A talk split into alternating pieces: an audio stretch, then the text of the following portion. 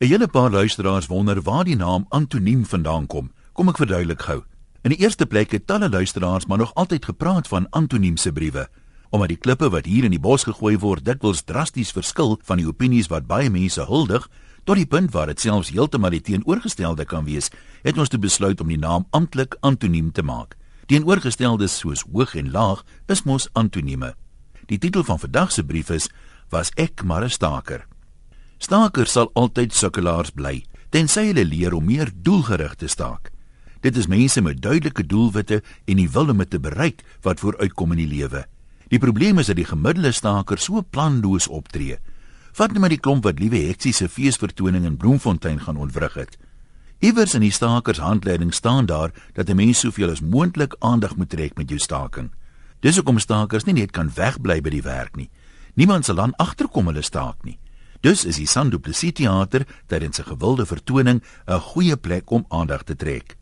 Maar toe die stakers eers op die verhoog is, raak die oomblik daar in die kollig vir hulle te groot en alwaar hulle kan dink is om te dans op die maat van die deentjie in hulle koppe. En daar mis hulle die ideale geleentheid om hulle eise te stel voor die media en honderde mense. Ek sou die kans aangegryp het en 'n speech gemaak het. Iets soos Ons behoort aan die vakbond gatkant bo en ons staak omdat ons eis dat almal onmiddellik onderste bo moet begin loop. As julle nie aan ons eise voldoen nie, gaan ons tydens elke vertoning van Liewe Heksie soos gifappeltjies julle pret bederf en julle dwing om te kyk hoe vrot ons dans. Dan sou die media dit so gerapporteer het en nommer 1 kon solank daaroor begin swyg het. Maar nee, wat gebeur nou?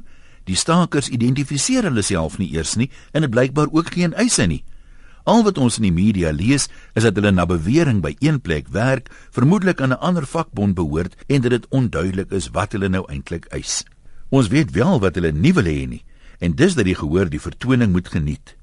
Toe hulle nou genoeg aandag getrek het om hulle egos te streel, verlaat hulle die verhoog. Maar toe hulle sien die vertoning gaan voort, storm hulle terug en begin weer dans, dans, dans. Ons wil kan dans.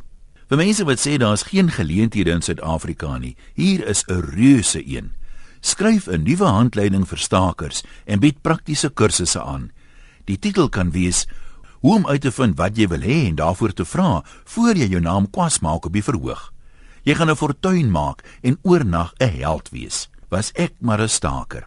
Ek dink self sonder enige ondervinding kan ek nie meer onbeholpe wees as die huidige lot nie. Behalwe miskien dat ek beter sokkie as toi toi. Groete van oor tot oor. Antoniem